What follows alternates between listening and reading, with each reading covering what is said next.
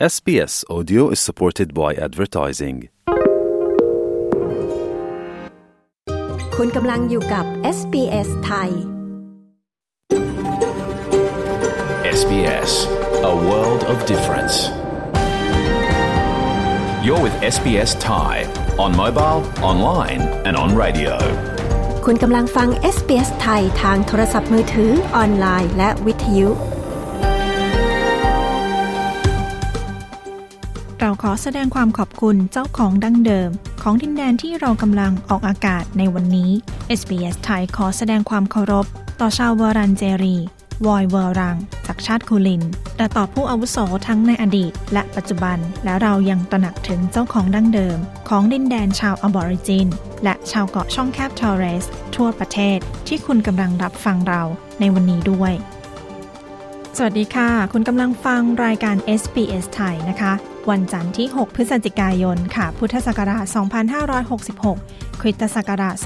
2023 นะคะ กับดิฉันชลดากรมยินดีค่ะ เรากำลังออกอากาศสดนะคะ จากห้องส่งที่เมืองเมลเบิร์น ประเทศออสเตรเลีย ฟังตัวอย่างรายการวันนี้กันก่อนค่ะ It's an iconic race. It's the most famous two-mile handicap race in the world. Has prize money of $8.4 million at the tracks.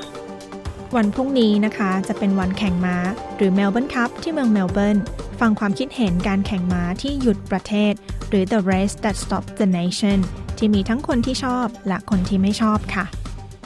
เขาก็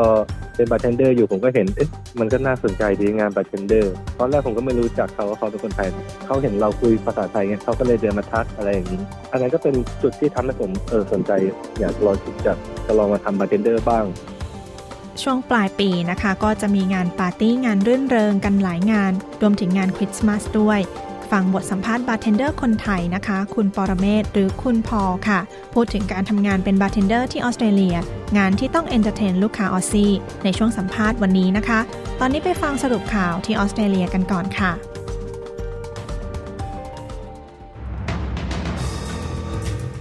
อิสราเอลปิดล้อมกาซาโดยแบ่งกาซาเป็นสองส่วน ตำรวจวิกตอเรียยังไม่ชี้ชัด สาเหตุรถพุ่งชนคนที่เดลสฟอร์ดทำให้มีผู้เสียชีวิต 5 ราย ดูสิทธิโพลชี้ประชาชนไทยตัดเกรดผลงาน 2 เดือนรัฐบาลฝ่ายค้านผ่านแบบคาบเส้น ติดตามสรุปข่าวรอบวันจาก SBS ไทย 6 พฤศจิกายน 2566 กับดิฉัน ปริสุทธ์สดใสค่ะ อิสราเอลกล่าวว่าขณะนี้กองทัพอิสราเอลได้ปิดล้อมฉนวนกาซาไว้แล้ว โดยแบ่งดินแดนปาเลสไตน์แห่งนี้ออกเป็นสองส่วนพลเรือตรีแดเนียลฮาการีโคศกกองกำลังป้องกันอิสราเอลกล่าวว่า การปิดล้อมกาซาเป็นช่วงระยะเวลาสำคัญสำหรับการทำสงครามกับกลุ่มติดอาวุธฮามาส ซึ่งควบคุมฉนวนกาซามาตั้งแต่ปี 2007 ที่ออสเตรเลียฝ่ายค้านของสหพันธรัฐกล่าวว่า นายกรัฐมนตรีแอนโทนีอัลบานิซีควรดำเนินการอย่างระมัดระวังเกี่ยวกับความพยายามของจีนที่จะเข้าร่วมกลุ่มการค้าภาคพื้นมหาสมุทรแปซิฟิก ซึ่งคาดว่าจะเป็นประเด็นที่เกิดขึ้นเมื่อนายกรัฐมนตรีเข้าพบกับประธานาธิบดีสีจิ้นผิงของจีนในกรุงปักกิ่ง ทั้งนี้นายกรัฐมนตรีหลี่เฉียงของจีนได้กล่าวในงานแสดงสินค้านำเข้านานาชาติที่สำคัญงานหนึ่งว่า จีนตั้งใจที่จะเข้าร่วมกับกลุ่มการค้าแปซิฟิกนี้ และจะยังคงมองหาโอกาสทางการค้าสำหรับจีนให้มากขึ้นต่อไป นายอัลบานิซีไม่ได้ปฏิเสธ การสนับสนุนจีนเข้าร่วมข้อตกลงหุ้นส่วนภาคพื้นแปซิฟิก 12 ประเทศนี้ แต่กล่าวว่าประเทศใดก็ตามที่ประสงค์จะเข้าร่วม ต้องแสดงให้เห็นว่าประเทศนั้นสามารถปฏิบัติตามมาตรฐานที่สูงของข้อตกลงนี้ได้ ตำรวจรัฐวิกตอเรียกล่าวว่าพวกเขายังคงไม่สามารถระบุชี้ถึงสถานการณ์แวดล้อมที่ชัดเจนของเหตุรถพุ่งชนคน ซึ่งทำให้มีผู้เสียชีวิต 5 รายในเมืองเดลสฟอร์ดในรัฐวิกตอเรีย ผู้กำกับการจอห์นฟิตส์แพทริกจากกองบัญชาการด้านวินัยการใช้รถใช้ถนนกล่าวว่าตำรวจกำลังพยายามพิสูจน์ ว่าเหตุดังกล่าวเกิดขึ้นโดยเจตนาหรือเป็นอุบัติเหตุที่น่าสลดใจ ชายสองคน หญิงหนึ่งคน และเด็กหนึ่งคนเสียชีวิตตในที่เกิดเหตุ เมื่อรถยนต์คันหนึ่ง ซึ่งขับโดยชายวัย 66 ปี วิ่งข้ามขอบถนนเข้าไปชนลูกค้าที่นั่งรับประทานอาหาร อยู่ด้านหน้าของผับแห่งหนึ่ง ในเมืองเดลสฟอร์ดเมื่อบ่ายวันอาทิตย์ และต่อมาเด็กหญิงคนหนึ่งเสียชีวิตที่โรงพยาบาลจากเหตุดังกล่าวด้วยที่เมืองไทยดุสิตโพลชี้ ประชาชนตัดเกรดผลงานสองเดือนรัฐบาลฝ่ายค้าน ผ่านแบบคาบเส้น สวนดุสิตโพลของมหาวิทยาลัยสวนดุสิตสำรวจความคิดเห็นประชาชน เรื่องความคาดหวังของประชาชน ที่มีต่อฝ่ายรัฐบาลและฝ่ายค้าน จากกลุ่มตัวอย่างราว 1,000 คน ระหว่างวันที่ 30 ตุลาคมถึง 3 พฤศจิกายนนี้พบว่า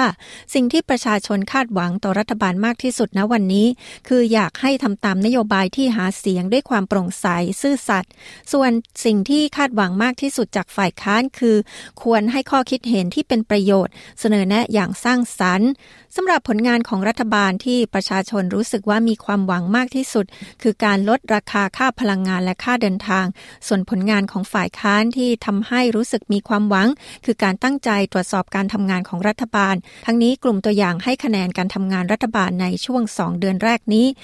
5.52 คะแนน และให้พักฝ่ายค้าน 5.86 คะแนน อาจารย์งามประวันเอสมนึกของมหาวิทยาลัยสวนดุสิตกล่าวว่า ผลงานของรัฐบาลอาจไม่ตรงกับสิ่งที่ประชาชนคาดหวังไว้ เช่นการลดราคารถไฟฟ้าก็ยังมีเพียงบางสายเท่านั้น ยังไม่ครอบคลุมตามนโยบายตอนหาเสียง เรื่องดิจิทัลวอลเล็ตก็ยังขาดความชัดเจน แต่ภาพรวมการทำงานของทั้งสองฝ่ายยังไม่ชัดเจนนัก เนื่องจากระยะเวลาทำงานสองเดือนอาจน้อยไปสำหรับประเมินผล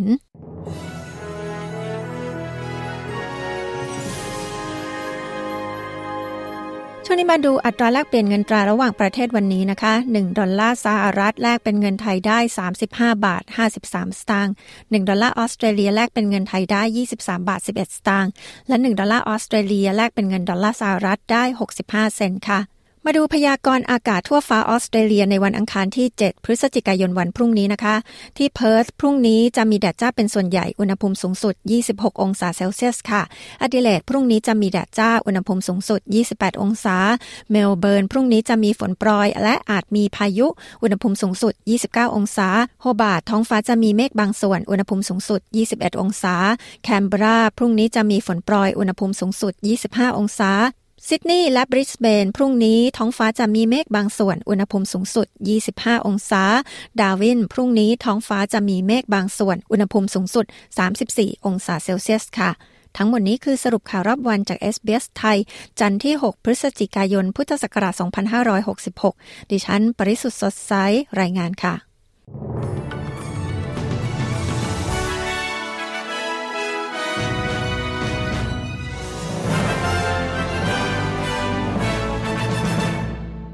ที่ผ่านไปคือสรุปข่าวประจำวันนะคะ ตอนนี้ค่ะไปฟังเรื่องของการแข่งม้าเมลเบิร์นครับ งานประจำปีที่เมืองเมลเบิร์นกันค่ะ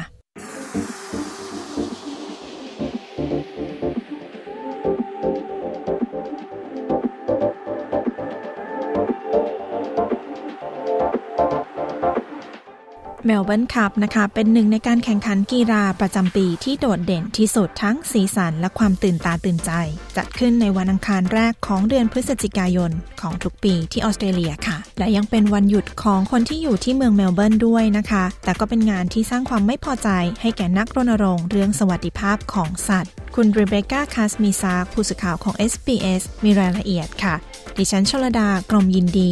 SBS ไทย เรียบเรียงและนำเสนอค่ะ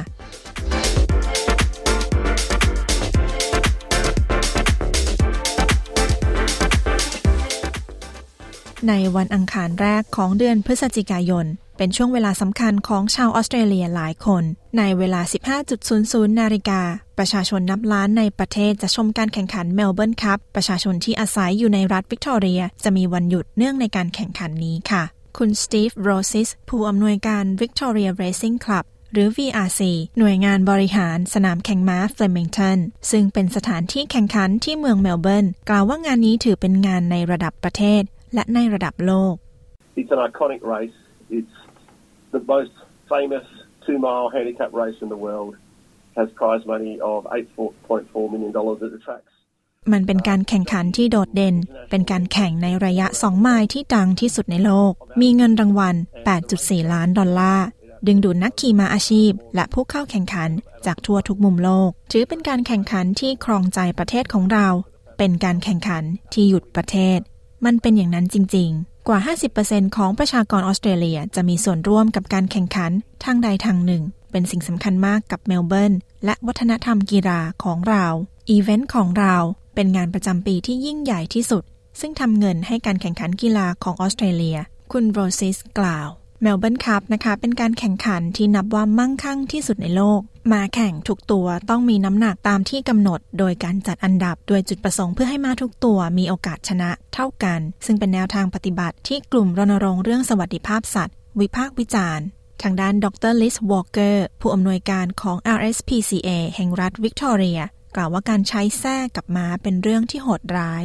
We are opposed to the use of whips. There is clear evidence to show that, that they in no way enhance performance and make horses go faster and they most เราต่อต้านการใช้แส้มีหลักฐานแสดงว่ามันไม่ได้ช่วยเพิ่มประสิทธิภาพ หรือช่วยให้ม้าวิ่งได้เร็วขึ้น และมันทำร้ายม้า เราคิดว่านี่เป็นเวลาที่ดี ที่ภาคส่วนการแข่งม้าของออสเตรเลียจะยกเลิกการใช้แส้และปฏิบัติตามประเทศอื่นทั่วโลกที่ทำเช่นนั้น โดยที่ไม่มีผลกระทบ ดรวอลเกอร์กล่าว การใช้แส้ในการแข่งและการฝึกม้าเป็นเรื่องถูกกฎหมายในออสเตรเลียค่ะ ผู้ขี่ม้าสามารถใช้แส้เฆี่ยนม้าในการแข่งขันระยะ 100 เมตร ตามดุลพินิจของตนเอง แต่พวกเขาไม่ได้รับอนุญาตให้ยกแส้ขึ้นเหนือไหล่ และไม่สามารถเฆี่ยนม้าติดต่อกันก่อนถึงจุด 100 เมตร ดรวอลเกอร์กล่าวว่า ยังควรมีรายงานเรื่องสวัสดิภาพของม้าแข่ง ด้วยความโปร่งใส เพื่อป้องกันการบาดเจ็บร้ายแรงที่เกิดจากการแข่งขัน So the most common injuries that you're going to see are musculoskeletal, but you can also get heart failure as well as exercise-induced pulmonary hemorrhages, which is where the horses bleed from the lungs. การบาดเจ็บที่พบได้บ่อยคือกล้ามกระดูก แต่ก็เจอภาวะหัวใจล้มเหลวด้วย รวมถึงการตกเลือดในปอด จากการออกกำลังกาย ซึ่งเป็นจุดที่มาเลือดออกจากปอด อาการบาดเจ็บเหล่านี้ร้วนนำไปสู่ผลร้ายแรง และเน้นย้ำถึงความเสี่ยงที่เกี่ยวข้องจากการแข่งม้าทำไมถึงควรมีมาตรการป้องกัน และกฎในการรายงาน เพื่อให้เราเข้าใจว่าเกิดอะไรขึ้น และควรทำอะไรเพื่อลดปัญหาเหล่านี้ ดรวอลเกอร์อธิบาย ทางด้านข้อมูลจากกลุ่มพันธมิตรเพื่อคุ้มครองม้าแข่ง หรือ CPR ระบุว่ามีม้าแข่งอย่างน้อย 108 ตัวที่เสียชีวิต จากการแข่งม้าที่ออสเตรเลีย ระหว่างวันที่ 1 สิงหาคม ปี 2022 ถึง 31 กรกฎาคม ปี 2023 ค่ะ อย่างไรก็ตาม Victoria Racing Club และ Racing Australia ระบุว่า ม้าทุกตัวที่เข้าการแข่งขันใน Melbourne Cup จะต้องผ่าน CT สแกนและการตรวจร่างกาย 2ครั้งก่อนการแข่งขัน จากนั้นคณะผู้เชี่ยวชาญด้านการผ่าตัดม้า และการวินิจฉัยภาพถ่ายทางสัตวแพทย์ จากต่างประเทศ จะตรวจสอบผลการสแกน และปีนี้นับเป็นปีที่ 3 แล้วที่มีการใช้กฎระเบียบเหล่านี้ เพื่อลดความเสี่ยงต่อการบาดเจ็บของม้าทุกตัวที่เข้าการแข่งขัน อย่างไรก็ตามการแข่งขัน Melbourne Cup ยังคงดำเนินต่อไป และคุณโรซิสกล่าวว่าคนรุ่นใหม่เป็นกลุ่มที่เป็นสมาชิกหลักค่ะ The interest from young people in particular is continuing to grow. We're already the largest racing club membership in the world at the VRC, and that growth is largely coming from คนหนุ่มสาวสนใจมากขึ้น เราเป็นคลับแข่งม้าที่มีสมาชิกจำนวนมากที่สุดในโลก และสมาชิกส่วนใหญ่อยู่ในวัย 18 ถึง 25 ปี ความสนใจจากสื่อจากสาธารณะกับงานรื่นเริงที่เรามีนั้นสูงมาก เราเห็นฟุ้งชนเกือบเต็มตลอด 2 วันแรกของงาน และนั่นจะขยายไปถึงวัน Oaks Day ในวันพฤหัสบดีหน้า และวัน Champion Stakes Day ในวันเสาร์หน้าด้วย คุณโรซิสกล่าว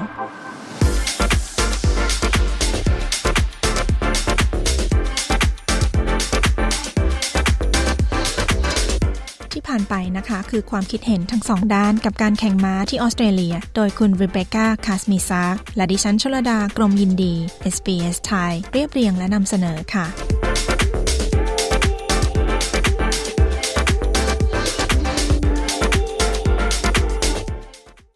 คุณกำลังอยู่กับ SBS ไทย คุณกำลังฟังรายการ SBS ไทย เรากำลังออกอากาศสดจากห้องส่งที่เมืองเมลเบิร์น ประเทศออสเตรเลียนะคะ รายการของเรามีทุกวันจันทร์และวันพฤหัสบดี ฟังรายการสดค่ะ เวลา 14.00 นาฬิกา ได้ทางช่อง SBS Radio ช่องที่ 3 ทางโทรทัศน์ดิจิทัล ช่อง 303 หรือผ่านแอป SBS Audio นะคะ รายการย้อนหลังค่ะ อยู่ที่เวลา 22.00 นาฬิกาเช่นเคยนะคะ ฟังได้ทางช่อง SBS Radio ช่องที่ 2 ฟังผ่านช่องโทรทัศน์ดิจิทัล ช่อง 38 หรือช่อง 302 ค่ะ และรายการวันจันทร์กับดิฉันชลดากรมยินดีนะคะ หรือฟังรายการของเราได้ทุกเวลาที่คุณผู้ฟังสะดวก ทั้งทางพอดแคสต์แพลตฟอร์ม เช่น Spotify หรือพอดแคสต์แพลตฟอร์มอื่นๆ ก็ได้เช่นกันนะคะ กด subscribe ไว้ได้เลยค่ะ สำหรับทางเว็บไซต์ของเรานะคะ www.sbs.com.au/thai สามารถฟังรายการสด ฟังพอดแคสต์ อ่านเรื่องราวน่าสนใจได้ทุกเวลาค่ะ รวมถึง Facebook Page ของ SBS ไทยด้วยนะคะ ตอนนี้เราไปฟังข่าวสายตรงจากประเทศไทยกันก่อนค่ะ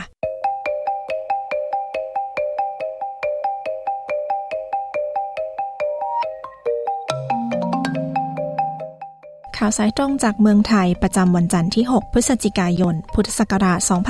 2566 ความคืบหน้าช่วยเหลือคนไทยจากอิสราเอล คนไทยที่ติดอยู่ที่พมา่า และความคืบหน้าการทำงานของรัฐบาล 2 เดือนแรก คุณยศวัตรพงประพาสผู้สื่อข่าวของ SBS ประจำประเทศไทย มีรายละเอียดค่ะ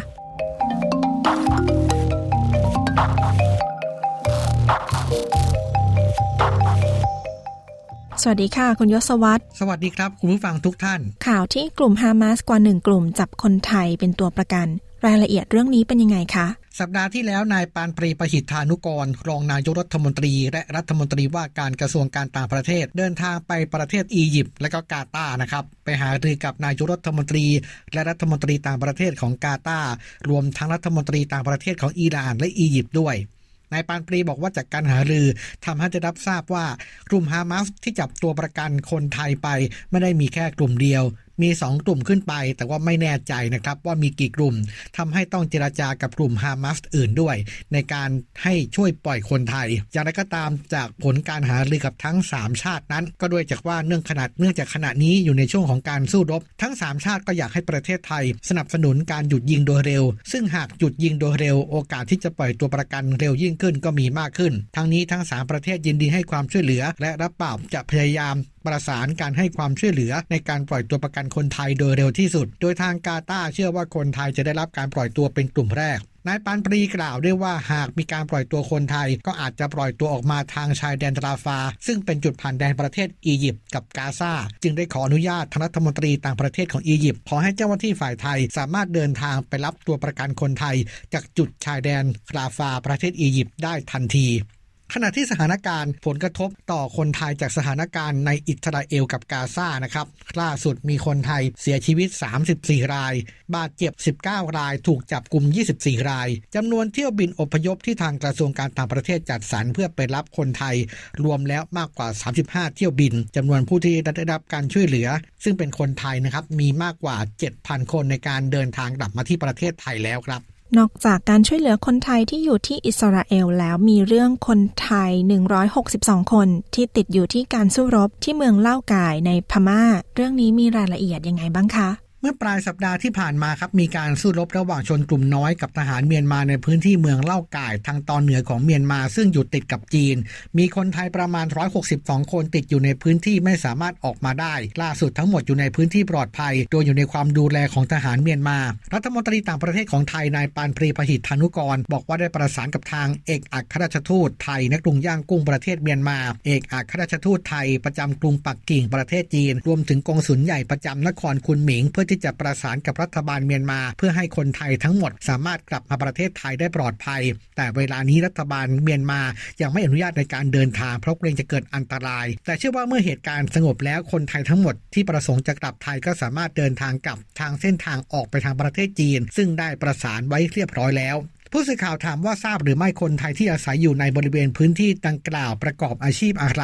เพราะว่าทางสื่อเมียนมารายงานว่าไปทำงานอยู่ในบ่อนคาสิโน เรื่องนี้นายปานปรีชี้แจงว่าได้รับข้อมูลใกล้เคียงกัน แต่ไม่ใช่ประเด็นที่จะไปตรวจสอบว่าไปทำงานอันตราย ประเด็นสำคัญขนาดนี้คือต้องการให้คนไทยทั้งหมดได้รับความปลอดภัย และสามารถเดินทางกลับประเทศไทยได้นะครับ มีรายงานว่าคนไทยกลุ่มนี้ครับ160 กว่าคน ถูกหลอกไปทำงานให้กับกลุ่มสแกมเมอร์ทุนจีน แล้วก็ทยอยได้รับความช่วยเหลือออกมาตั้งแต่ช่วงกลางเดือนตุลาคม แต่ไม่สามารถเดินทางกลับประเทศไทยได้ เนื่องจากมีการสู้รบเกิดขึ้นในรัฐฉาน เบื้องต้นก็เป็นเป็นเป็นไปตามที่รัฐมนตรีต่างประเทศแถลงครับก็็คือคาดว่าจะเดินทางกลับทางประเทศจีนได้นะครับ เมื่อเหตุการณ์สงบลง และวันนี้พลตำรวจเอกสุรเชษฐ์หักพาน รองผู้บัญชาการตำรวจแห่งชาติจะเดินทางไปที่กรุงย่างกุ้งนะครับ โดยหนึ่งในหัวข้อการพูดคุยที่จะเกิดขึ้นในการเดินทางไปในครั้งนี้ คือการหาเรื่องในประเด็นคนไทย ในเล่ากาย และปัญหาการค้ามนุษย์กับหน่วยงานที่เกี่ยวข้องของทางการเมียนมา รัฐบาลใหม่ของพรรคเพื่อไทย บริหารประเทศมาเป็นเวลาสองเดือนแล้ว ความคืบหน้าเรื่องนโยบายที่เคยหาเสียงไว้ มีความคืบหน้าเป็นยังไงบ้างคะสำหรับนโยบายที่พรรคเพื่อไทยหาเสียงไว้ก่อนจะเป็นรัฐบาลครับก็มีหลายเรื่อง เรื่องที่สำคัญคือเรื่องของนโยบายการแจกเงินดิจิทัลวันเล็ตหนึ่งหมื่นบาท ซึ่งเงื่อนไขเดิมที่หาเสียงไว้คือจะแจกให้กับประชาชนทุกคนที่มีอายุ 16 ปีขึ้นไป ในภายหลังก็มีการปรับเปลี่ยนนะครับด้วยเงื่อนไขเรื่องของงบประมาณ จึงอาจจะมีการใช้เกณฑ์เงินเดือนเป็นตัววัด และอาจจะไปแจกเงินนะครับในช่วงกันยายนของปีหน้า แต่ว่าทุกอย่างยังไม่ชัดเจนครับซึ่งนายกรัฐมนตรีนายเศรษฐาทวีสินให้สัมภาษณ์เรื่องนี้บอกว่าวันที่ 10 พฤศจิกายนนี้จะมีความชัดเจนแน่นอน ทั้งเรื่องของรายละเอียดของโครงการขั้นตอนไทม์ไลน์กฎกติกาที่ชัดเจน โดยนายกจะแถลงด้วยตนเองนะครับและเมื่อวานนี้ทางศูนย์สำรวจความคิดเห็นนิดาโพเปิดเผยผลสำรวจความคิดเห็นของประชาชนที่มีอายุ 18 ปีขึ้นไปทั่วประเทศกว่า 1,300 หน่วยตัวอย่าง เรื่องหลักเกณฑ์การแจกเงินดิจิทัลวอลเล็ตพบว่าร้อยละ 50.08 เห็นว่าควรจะจ่ายให้กับทุกกลุ่ม โดยไม่ต้องมีเกณฑ์เงินเดือน หรือเงินฝากในบัญชีมาเป็นข้อจำกัดรองลงมาร้อยละ 26.64 เห็นว่าควรจ่ายเฉพาะกลุ่มผู้มีรายได้น้อยที่มีบัตรสวัสดิการแห่งรัฐ และร้อยละ 14. 66นะครับระบุว่าควรที่จะตัดสิทธิผู้ที่มีรายได้เกินเดือนละ 50,000 บาทส่วนนโยบายอีกเรื่องหนึ่งนะครับ เรื่องของการปรับลดราคาพลังงานน้ำมันไฟฟ้าก๊าซซึ่งเป็นหนึ่งในนโยบายเร่งด่วนของพรรคเพื่อไทย เพื่อบรรเทาความเดือดร้อนแบ่งเบาภาระค่าครองชีพของประชาชน ขณะนี้มีการปรับลดค่าไฟกับค่าน้ำมันลงแล้ว แล้วก็อาจจะปรับลดลงอีกในส่วนของค่าน้ำมัน อีกเรื่องที่สำคัญคือการพักหนี้เกษตรกร 3 ปี ปล่อยกู้รายละ 1 0 0 0 0แสนมีเกษตรกรเป้าหมายที่ได้รับผลกระทบได้รับผลประโยชน์นะครับก็คือประมาณ2ล้าน6แสน9หมื่นรายด้วยกันที่จะได้รับผลประโยชน์ในส่วนนี้ที่จะได้รับการพักหนี้นะครับซึ่งจะเป็นการพักชำระทั้งเงินต้นและก็ดอกเบี้ยด้วย อีกเรื่องที่เป็นนโยบายหาเสียงของพรรคเพื่อไทย คือราคารถไฟฟ้า 20 บาทตลอดสาย ขณะนี้รัฐทำการปรับราคารถไฟฟ้า 20 บาทตลอดสาย เฉพาะบางเส้นทางเท่านั้น แล้วก็ทดลอง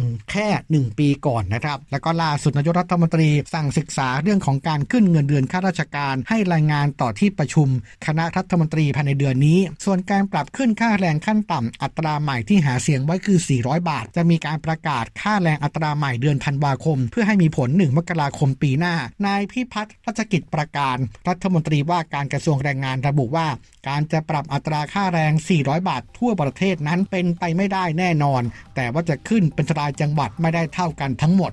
ยศสวัสดิ์พงประพาสรายงานข่าวสำหรับ SBS ไทยจากกรุงเทพมหานคร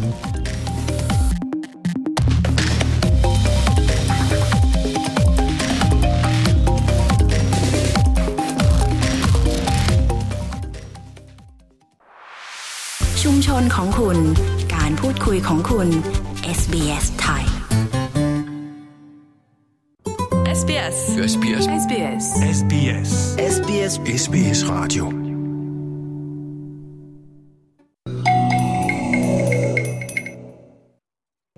คุณกำลังฟังรายการ SBS ไทยกับดิฉันชลดากรมยินดีนะคะ ตอนนี้ค่ะที่ออสเตรเลียเข้าหน้าร้อนกันแล้ว ช่วงท้ายปีหลายท่านอาจจะไปงานปาร์ตี้หรือไปนั่งทานอาหาร ไปนั่งดื่มข้างนอกกันมากขึ้นนะคะ วันนี้ไปฟังคนที่อยู่หลังบาร์บ้างค่ะ เบื้องหลังของความเพลิดเพลินยามค่ำคืนนะคะ บทสัมภาษณ์บาร์เทนเดอร์คนไทย ไปฟังรายละเอียดกันค่ะ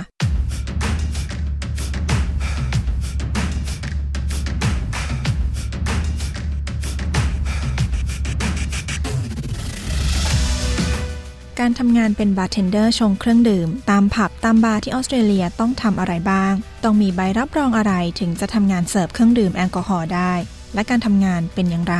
ฟังคุณปรเมศเนื่องจำนง หรือคุณพอล คนไทยที่ทำงานเป็นบาร์เทนเดอร์ที่ออสเตรเลียเล่าถึงการทำงานค่ะ ดิฉันชลดากรมยินดี SBS ไทย รายงานค่ะ burning sun. This is the moment my time has come. นะครับ ผมก็ที่ไทยก็ชื่อปรเมศเรื่องจำนงนะครับ แล้วก็อยู่ที่นี่ก็ชื่อพอลครับ คุณพอลช่วยเล่าให้ฟังหน่อยค่ะว่า มาทำงานเป็นบาร์เทนเดอร์ได้ยังไงคะการเริ่มต้นเป็นบาร์เทนเดอร์ของผมก็มาจากไปร้านอาหารหนึ่งร้านอาหารเทียนเตอร์ติเอเขาก็จะมีรุ่นพี่คนไทยแต่เขาก็เป็น citizen ที่นี่ครับเขาก็ เป็นบาร์เทนเดอร์อยู่ผมก็เห็นเอ๊ะมันก็น่าสนใจดีงานบาร์เทนเดอร์ตอนแรกผมก็ไม่รู้จักเขาว่าเขาเป็นคนไทยเขาเห็นเราคุยภาษาไทยเงี้ยเขาก็เลยเดินมาทักอะไรอย่างนี้ อันนั้นก็เป็นจุดที่ทำให้ผมเออสนใจ อยากลองจะจะลองมาทำบาร์เทนเดอร์บ้าง แล้วทีนี้อีกเหตุการณ์หนึ่งก็เขาจะมีการทำเปิดร้านดูดีบาร์ใหม่ ประมาณนี้ผมก็เข้าไปอยู่ในทีมนั้น แต่ตอนนั้นก็ยังไม่ได้เป็นบาร์เทนเดอร์ครับ ก็แค่เข้าไปช่วยนู่นช่วยช่วยนั่นและโอกาสที่สามของผมก็คืออ่า The Wanderer โดยพี่เจมครับเขาก็เห็นแล้วก็ได้ได้ชวนผมเข้าไปทำตรงนั้น แล้วผมก็อะจุดเริ่มต้นที่แท้จริงก็คือที่ Wanderer เลยครับ ผมก็ได้ยืนบาร์เทนเดอร์แบบเต็มตัวแล้วตอนนั้นแล้วก็ทำไปสักพักหนึ่งร้านพี่เจมก็ต้องปิดลง ทีนี้ผมก็เคว้งเลยไปไหนดี จากจุดนี้ผมว่าเริ่มต้นเข้าไปอยู่ในวงการบาร์ฝรั่งนะบาร์ต่างชาติและอันนี้เข้าบาร์ต่างชาติแบบเต็มตัวเลย เข้าไปทำบาร์ต่างชาติก็ รู้สึกว่ามันมีอะไรที่มากกว่านั้นเยอะเลย จนตอนนี้ผมว่าทำแบบเป็นเป็นพวกบาร์เทนเดอร์แบบ bar show อะไรประมาณนี้ครับแบบ bar show skill ตอนนี้ทำอยู่ที่ไหนบ้างคะ ตอนนี้ถ้าทำบาร์ที่เป็นต่างชาติก็ทำอยู่อ่า Manchuria The Hidden Bar ครับแล้วก็ Slate Bar ครับงั้นช่วยเล่าถึงการทำงานเป็นบาร์เทนเดอร์ที่ออสเตรเลียให้ฟังหน่อยค่ะว่า การที่จะเป็นบาร์เทนเดอร์ได้เนี่ย ต้องต้องทำยังไงบ้างคะ ต้องมีอะไรไหมคะ ก่อนที่จะสามารถสมัครได้อะค่ะการจะเป็นบาร์เทนเดอร์ก็อันดับแรกเลยครับ ต้องมีใบ certificate กันครับอ่า RSA ครับ ก็คือ responsibility um service alcohol ครับอันนี้อันนี้สำคัญครับ ต้องต้องไปสอบก่อนครับ ถ้าน้องๆ คนไหนอยากอยากแบบว่าเข้าวงการ หรืออยากทำงานบาร์เทนเดอร์ต้องมีใบตัวนี้ก่อน ไปหา search อินเทอร์เน็ตแล้วได้ครับ ค่าสมัครก็ไม่ไม่น่าแพงประมาณห้าสิบดอลต้องมีแบบมีความรู้นิดนึง อาจจะไปเรียนจาก YouTube ก็ได้ครับ ส่วนตัวผมก็ ก็เอาจริงๆผมก็เรียนจาก YouTube นะ ส่วนใหญ่แล้วก็ไปซื้อของมาไปซื้อของมาลองทำเองมาลองจากลองทำครับผม อย่างนี้ดูเหมือนว่าจะเป็นความชอบส่วนตัวด้วยอะไรประมาณนี้ใช่ไหมคะ ใช่ครับผม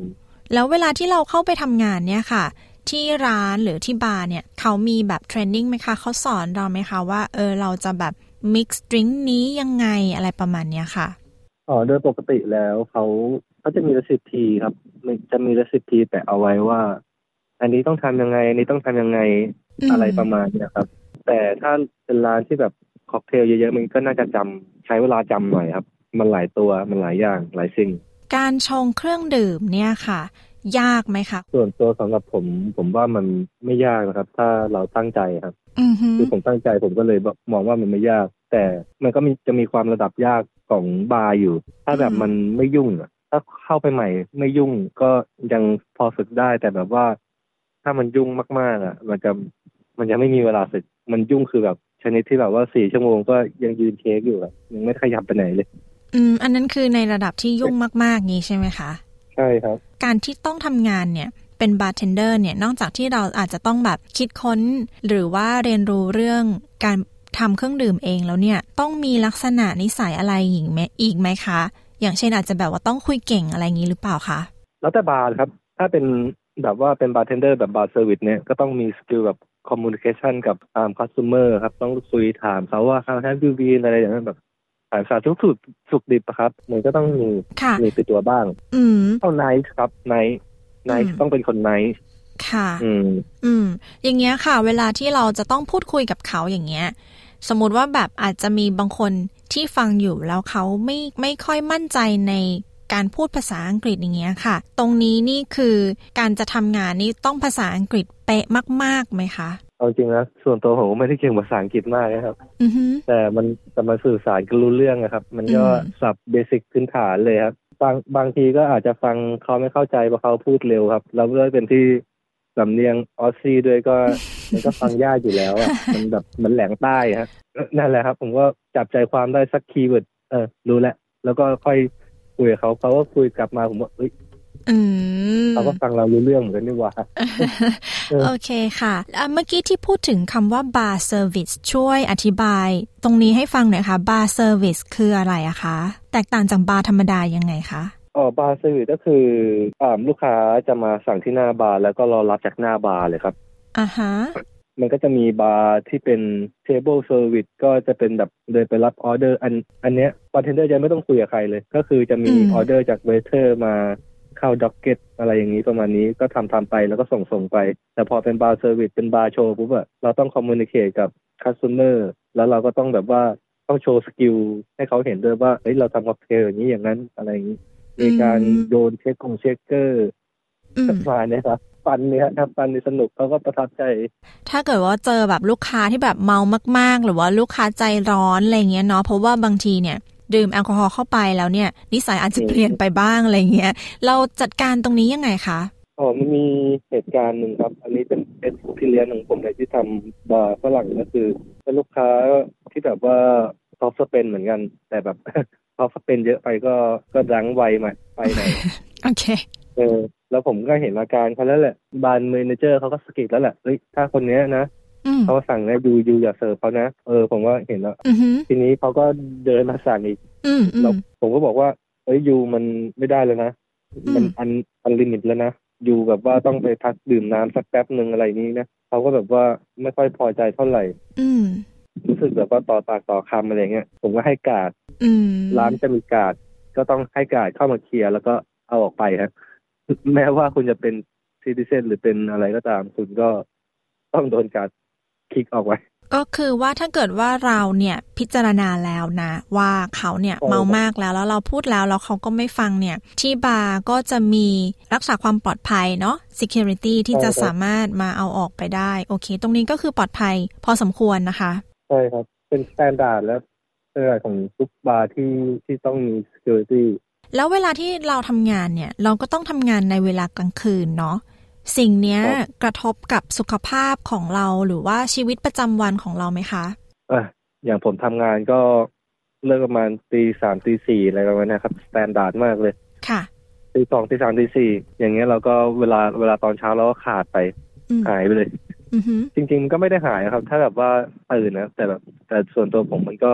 ผมก็ตื่นไม่ค่อยไหวเหมือนกันนะอือหือเรื่องสุขภาพก็ ผมเป็นคนที่ออกกำลังกายอยู่แล้วครับ มันอืมมันไม่ค่อยกระทบเท่าไหร่นะแต่ถ้าคนไม่ออกกำลังกายก็อาจจะแบบว่ามีผลกระทบบ้าง มันอยู่ที่ความรับผิดชอบครับ คุณกำลังฟังรายการ SBS ไทยกับดิฉันชลดากรมยินดีนะคะ เรากำลังพูดคุยอยู่กับคุณปรเมศเนื่องจำนง หรือคุณพอลค่ะ พูดถึงการทำงานเป็นบาร์เทนเดอร์ที่ออสเตรเลียค่ะ นอกจากเรื่องสุขภาพกายแล้วเนี่ยแล้วสุขภาพใจล่ะคะ เพราะว่าบางทีเนี่ยเราอยู่หน้าบาร์เราต้องคุยกับผู้คนเราต้องยิ้มแย้มแจ่มใสอยู่ตลอดเวลาและบางที เราอาจจะมีเรื่องภายในใจของเราอย่างเงี้ย ตรงนี้เรื่องสุขภาพใจเป็นยังไงบ้างคะอ๋อเราก็ต้องทำตัวให้เป็น professional ไว้ครับ ผมก็อืมเคยมีอย่างนั้นแต่บางทีที่แบบว่าเฮ้ย เออแบบในใจมันก็ไม่ค่อยโอเคนะอือหือแต่เราก็ต้องไปคุยกับเขาอย่างเงี้ยเราก็ต้องแบบพลิกอืมหน้าอีกหน้าหนึ่งแบบมีความ professional ในการ service customer ครับ แล้วอีกด้านหนึ่งล่ะคะตอนนี้มีเรื่องที่ประทับใจหรือเรื่องอะไรดีๆ ในการทำงานเล่าให้ฟังบ้างไหมคะ เรื่องที่ประทับใจในการทำงานก็จะมีเรื่องของ สถานที่ทำงานครับอือหือในทีมบาร์ก็ night ไม่ว่าผมจะเป็นแบบว่าคนต่างชาติคนเดียวก็ตาม แล้วทั้งบาร์ก็เป็น citizen หมดเลย ผมก็เข้าอยู่ในจุดนั้น ก็เขาก็ไม่ได้ไม่ได้รังเกียจเราหรืออะไรนะเขาก็ respect เราด้วยซ้ำไปเออว่าเรา cool เราอะไรอย่างนี้เข้ามา support ทีมได้ เขาก็ไม่ได้แบ่งแล้วก็แยกอะไรอย่างนี้ หรือเลือกปฏิบัติใช่อะไรอย่างนี้ใช่ไหมคะใช่เขาก็ respect ที่ skill เราประมาณนั้นนะครับ อันนี้ก็เป็นเรื่องที่ประทับใจที่แบบว่าทำงานบาร์ต่างชาติอืมแล้วเราก็เป็นเหมือนแกะดำอยู่ในในนั้นคนเดียว ประสบการณ์ในการทำงานกับอะเพื่อนร่วมงานแล้วก็ที่ทำงานค่อนข้างจะเป็นเรื่องดีเนาะจริง ๆ แล้วก็เป็นเรื่องดีนะคะ มันทำให้เราอยากไปทำงานเนาะแล้วเรารู้ว่ามีคนที่คอย support เราถ้าเกิดว่าเรามีอะไรใช่ครับ พูดถึงเรื่องที่จะต้องทำเครื่องดื่มแล้วเนี่ยมีคิดค้นเครื่องดื่มของตัวเองบ้างไหมคะ บางคนเขาอาจจะแบบว่ามี signature อะไรอย่างเงี้ยน้องพอลมีไหมคะอ่าผมผมก็มีครับอืมถ้าถ้าทำมาในอยู่จุดนี้สักพักหนึ่งหรือนานๆแล้วก็เราก็จะจะเริ่มแล้วจะเริ่มอยากจะมี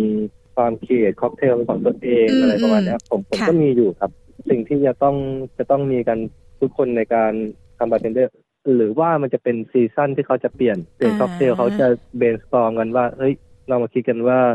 เราจะทำอะไรดี แล้วลองพูดถึงเครื่องดื่มที่เพิ่งคิดค้นด้วยตัวเองไปล่าสุดได้ไหมคะว่า เป็นเครื่องดื่มอะไรเราใช้อะไรผสมคะอะครับ ตอนนี้ก็ก็เริ่มคิดค้นแบบเครื่องดื่มแบบเพื่อที่จะเปลี่ยนเป็น season หน้าแล้วครับของผมก็จะเป็นเครื่องดื่มแบบแบรนดี้ combination อ่า bourbon แล้วก็ top ด้วยโฟมที่แบบว่า create เองครับ แล้วก็พ่นสเปรย์ทองมันจะออก concept เหมือนกับร้านร้านชื่อแมนชูเรียอะไรตัวนี้ก็จะเป็นแบบว่าแมนชูเรียม u ลเทนโกมันก็จะออกแฟนซีนิดนึงครับ โอเคค่ะ น่าดื่มเหมือนกันเนาะ อันนี้ลองถามเล่น ๆ นะคะ ว่าถ้าให้ชงเครื่องดื่ม ให้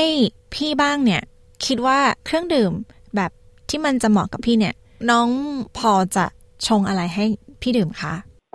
ต้องถามก่อนว่าพี่เชอรี่ชอบ taste ไปทางไหน flavour ไปทางไหน mouthfeel ไปทางไหนครับแบบ sour sweet หรือว่า bitterอืมหรือว่าแฟนซีครับเวลาลูกค้ามาถามเกือบเจ็ดสิบเปอร์เซ็นต์เนี้ยเขาถามว่า you have any recommend ผมก็ต้องต้องถามอย่างนี้ตลอดว่าคุณจะชอบเทสอะไรฮะ แล้วอืมแล้วเราก็จะคิดประมวลผลมาให้ว่า ไม่ต้องทำอย่างนี้อย่างนี้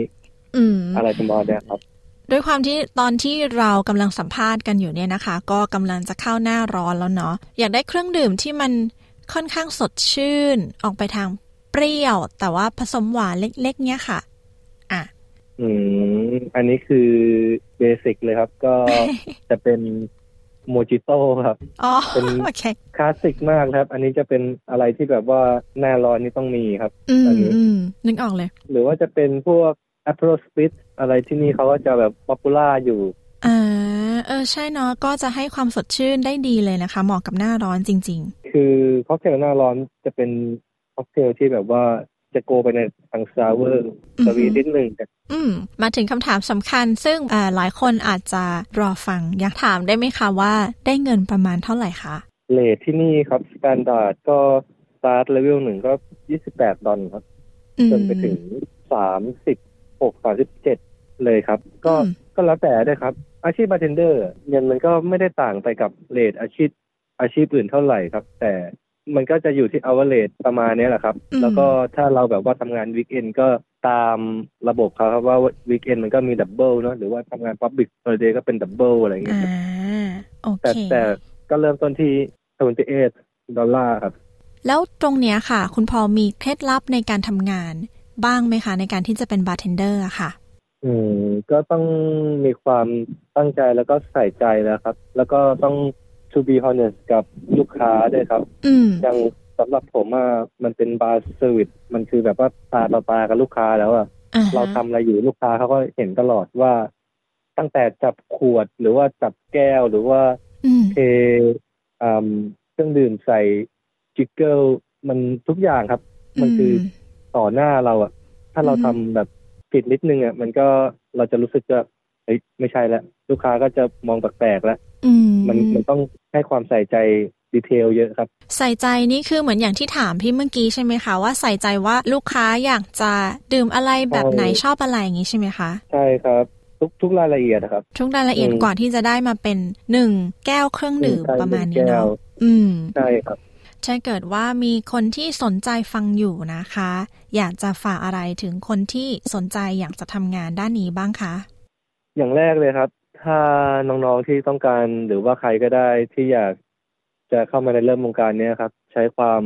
ใช้ความกล้าหน้าด้านไว้ก่อนเลยครับอืมตอนแรกเลยก็คือต้องไปร่อนเรซูเม่ครับ อันเนี้ยเป็นพื้นฐานเลยครับ ต่อให้คุณจะเก่งมาจากไหน แต่ถ้าคุณไม่ไปมีความกล้าไปร่อนเรซูเม่คุณก็ไม่น่าจะได้งานนะอือฮึอย่างอย่างสำหรับตัวผมเนี่ย ผมไปร่อนเรซูเม่แบบเยอะมากๆอะยี่สิบกว่าล้านได้มั้งครับผม ยังไงขอบคุณน้องพอมากนะคะ ที่ให้สัมภาษณ์กับ SBS ไทยค่ะ ครับผมขอบพระคุณมากครับ ค่ะ สวัสดีค่ะ สวัสดีครับ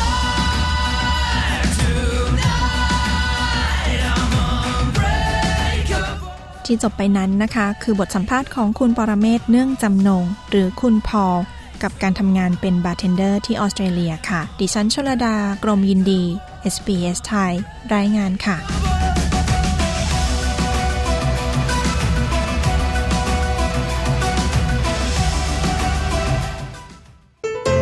คุณกำลังฟัง SBS Thai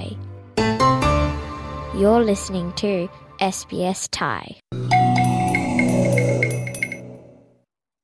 คุณกำลังฟังรายการ SBS ไทยกับดิฉันชลดากรมยินดีค่ะ วันนี้มีเรื่องของการใช้ศัพท์สำนวน เกี่ยวกับอาชญากรรมที่สามารถนำมาประยุกต์ใช้ในชีวิตจริงได้นะคะ ไปฟังการพูดคุยเกี่ยวกับอาชญากรรม ในตอนที่ 2 กับคุณโจสิภากันค่ะ คุณผู้ฟังสามารถฟังเรียนภาษาอังกฤษกับ SBS เรื่องนี้ ฉบับเต็ม ได้ในตอนที่ 40 พูดคุยเรื่องอาชญากรรมนะคะ หาฟังได้ทางเว็บไซต์ของ SBS ไทยค่ะ Learning English helps me to talk about crime. When we talk about everyday activities, for example, My daughter has a way of doing dodgy things without anyone suspecting her. She is only five, but can get away with murder already. Claire's daughter, at the age of five, already knows how to avoid the consequences. I also like to binge on fictional detective stories. That is, crime stories that are not true but have been written to entertain us. Especially when a detective has a big moral dilemma. That is, he or she faces a situation where they have to make a difficult choice, where it's not easy to know which option is the best. Speaking of choices, I have a crime riddle for you. Picture this. It's a sunny Thursday morning in a little town when the postman discovers the murder of an old man who lived alone in a remote cottage. The police arrives at the scene and they find two bottles of milk, Monday's papers, unopened mail, and a plumber's flyer. Who is the suspect? I like a mystery that has everyone racking their brains. If a crime has everyone racking their brains, it is extremely difficult to solve. We could also describe it like this. The case is puzzling, complex, and there is no clear evidence that the detectives can use to solve it. Our case is puzzling, but there is some evidence we can use. The police found two bottles of milk, Monday's papers, unopened mail, and a plumber's flyer. That has to tell us something.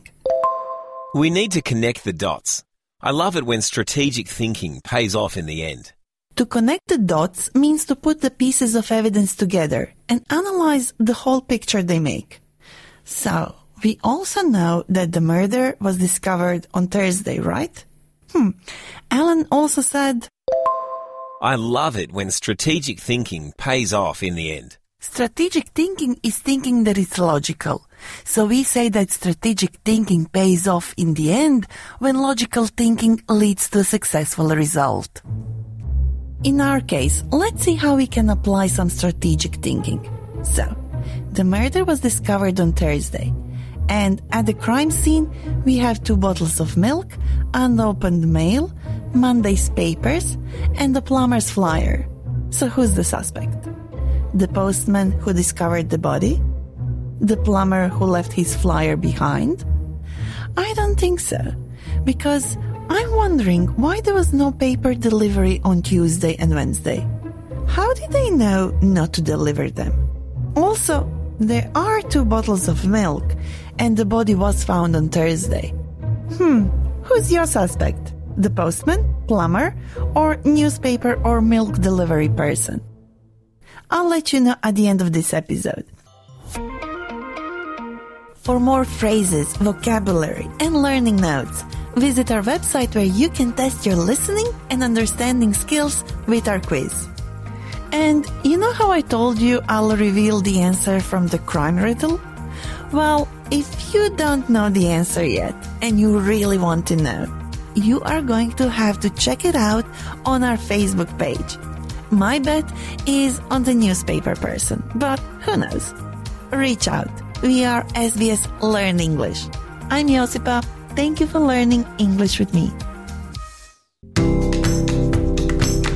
ที่ผ่านไปคือพอดแคสต์ซีรีส์ SBS Learn English ครับ ฟังตอนอื่น ๆ ของ SBS Learn English ได้อีกที่ sbs.com.au forward slash learn english หรือฟังเรื่องราวที่น่าสนใจจาก SBS ไทย ได้ที่ sbs.com.au forward slash ไทยครับ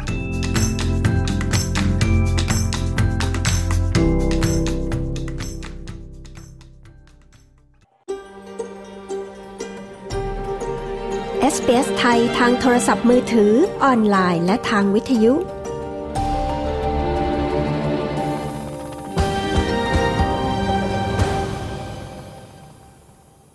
คุณผู้ฟังคะรายการ SBS ไทยวันนี้หมดเวลาลงแล้วนะคะ ดิฉันและทีมงานในห้องส่งต้องขอลาคุณผู้ฟังไปก่อนค่ะ พบกันใหม่ทุกวันจันทร์และวันพฤหัสบดี รายการสด เวลา 14.00นาฬิกา รายการย้อนหลังเวลา 22.00 นาฬิกาตามเวลาของเมืองซิดนีย์และเมลเบิร์นนะคะ หรือสามารถฟังทางพอดแคสต์แพลตฟอร์ม หรือทางเว็บไซต์ www.sbs.com au thai ได้ทุกเวลาค่ะ และรายการทุกวันจันทร์กับดิฉันชลดากรมยินดีนะคะ ขอบคุณทุกท่านสำหรับการติดตามรับฟัง พบกันใหม่ในวันจันทร์หน้านะคะ สวัสดีค่ะ ต้องการฟังเรื่องราวน่าสนใจแบบนี้อีกใช่ไหม ฟังได้ทาง Apple Podcast Google Podcast Spotify หรือที่อื่น ๆ ที่คุณฟัง podcast ของคุณ